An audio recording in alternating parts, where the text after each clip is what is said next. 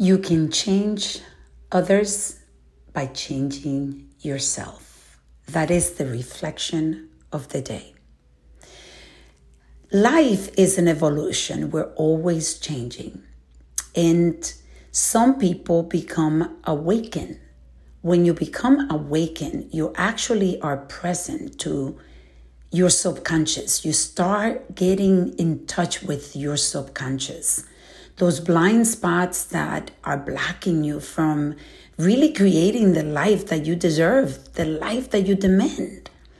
And I was having a conversation with someone, and this made me think of this how so many times we sort of blame the other people that are around us for the life that we have or we fail to see the contribution that we're making into those um, relationships or let's say you know foundations that we have created that we have together created with someone taking ownership of your responsibilities on each of those relationships in the outcome it's something that we can do. The more we get awakened, the more we get in touch with our subconscious. And this is uh, something that I've actually was discussing with a friend of mine today where she was saying how she was having a conversation with her mom basically telling her all the things that she did wrong and the things that she is going to make sure she doesn't do with her child and her mother was hurt by that. And it is hard. You know, it is hard to hear criticisms of, especially for a mother, of the way that you have raised your children.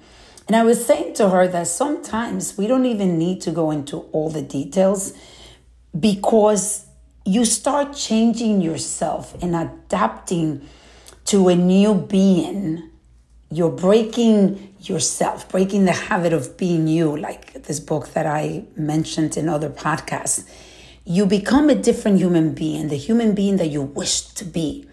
And every piece in your life starts changing.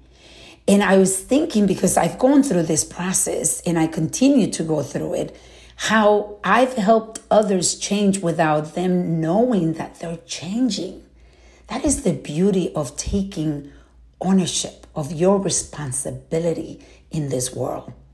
So today I am going to invite you to really start getting awakened. Start getting conscious about the subconscious blind spots that as we call them that you might have. And in order to do that, you have to be reflecting, reflect, reflect reflecting daily on the person that you want to be. Imagine that person.